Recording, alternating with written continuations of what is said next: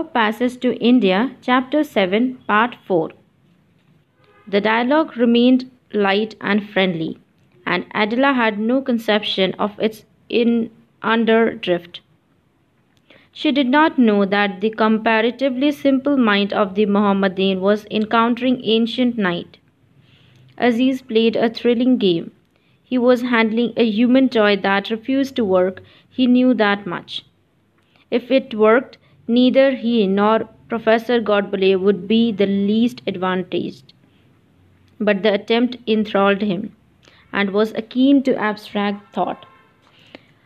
On he chattered, defeated at every move by an opponent who would not even admit that a move had been made, and further than ever from discovering what, if anything, was extraordinary about the Marabar caves. Into this Ronnie dropped. With an annoyance he took no trouble to conceal, he called from the garden, "What's happened to Fielding? Where's my mother?"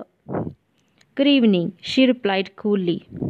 "I want you and mother at once. There's to be polo."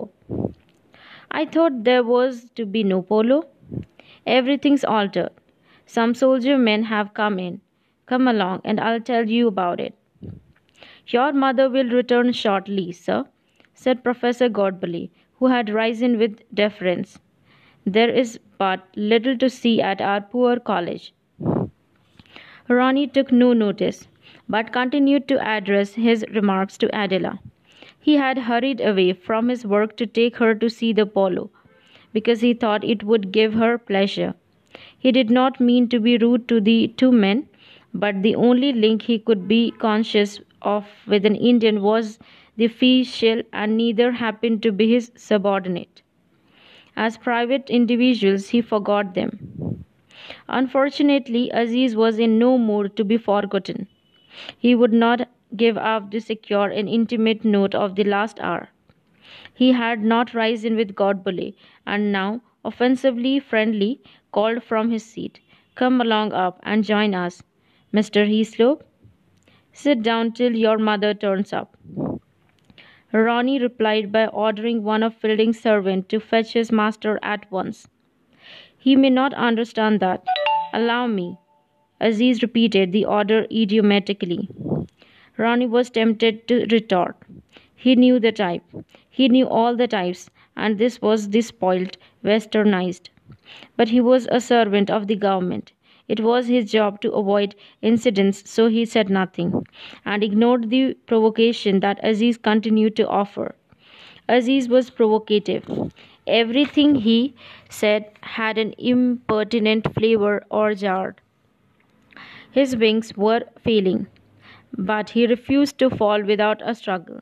He did not mean to be impertinent to Mister Heslop, but who had never done him harm. But here was an Anglo-Indian who must become a man before comfort could be regained. He did not mean to be greasily confidential to Miss Quested, only to enlist her support, nor to be loud or jolly towards Professor Godbole. A strange quarter, he fluttering to the ground. She puzzled by the sudden ugliness. Ronnie fuming, the Brahman observing all three, but with downcast eyes and hands folded, as if nothing was noticeable. A scene from a play, thought Fielding, who now saw them from the distance cross the garden grouped among the blue pillars of his beautiful hall. "Don't trouble to come, mother," Ronnie called. "We are just starting." Then he hurried to Fielding, drew him aside and said with pseudo heartiness, "I say, old man, do excuse me, but I think perhaps you ought not to have left Miss Quested alone." "I'm sorry. What's up?" replied Fielding, also trying to be genial. "Well, I am the sun-dried bureaucrat, no doubt. Still, I don't like to see an English girl left smoking with two Indians." She stopped, as she smokes, by her own wish, "old man." "Yes, that's all right in England. I really can't see the harm." "If you can't see, you can't see. Can't you see that fellow's a bounder?" Aziz, flamboyant, was patronizing Missus Moore. "He isn't a blunder," protested Fielding. "His nerves are on edge, that's all. What should have us upset his precious nerves? I don't know. He was all right when I left." "Well, it's nothing I have said, said Ronnie reassuringly. "I never even spoke to him." "Oh, well, come along now and take your ladies away. The catastrophe's over." "Fielding, don't think I am taking it badly or anything of that sort. I suppose you won't come on to the polo with us. We should all be delighted." "I'm afraid I can't.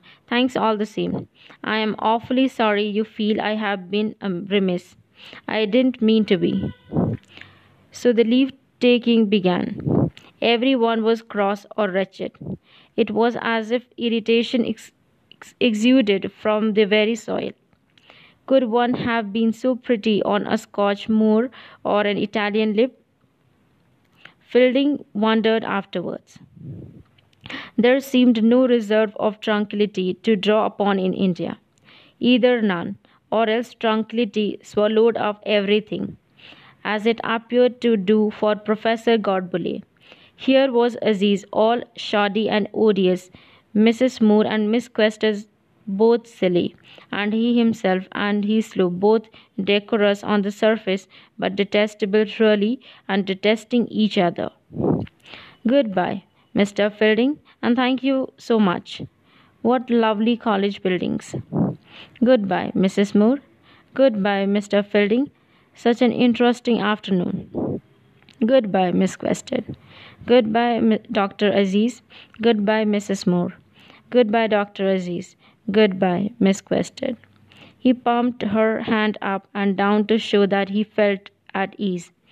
"You are all jolly, jolly. Well, not forget those capes, won't you? I'll fix the whole show up in a jiffy." "Thank you." Inspired by the devil to a final effort, he added, "What a shame you leave India so soon.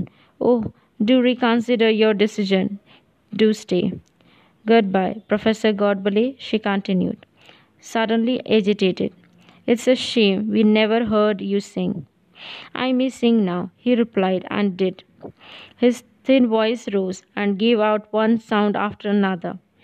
At times there seemed rhythm, at times there was the illusion of a western melody, but the ear, befooled repeatedly, soon lost any clue and wandered in a maze of noises, none harsh or unpleasant, none intelligible. It was the song of an unknown bird. Only the servants understood it. They began to whisper to one another. The man who was gathering water chestnut came naked out of the tank, his lips parted with delight, disclosing his scarlet tongue. The sounds continued and ceased after a few moments as casually as they had begun, apparently half few moments as casually as they had begun, apparently half through a bar and upon the subdominant. "Thanks so much. What was that?" asked Fielding. "I will explain in detail. It was a religious song. I placed myself in the position of a milk maiden. I say to Sri Krishna, 'Come, come to me only.' The god refuses to come. I grow humble and say, 'Do not come to me only.' Multiply yourself into a hundred Krishnas and let one go to each of my hundred companions but one. O Lord of the universe, come to me. He refuses to come." This is repeated several times. The song is composed in a raga appropriate to the present hour, which is the evening. "But he comes in some other song, I hope," said Missus Moore gently. "Oh no, he refuses to come," repeated Godbole, perhaps not understanding her question. "I say to him, 'Come, come, come, come, come, come.' He neglects to come." Ronnie's steps had died away, and there was a moment of absolute silence. No ripple disturbed the water, no leaf stirred.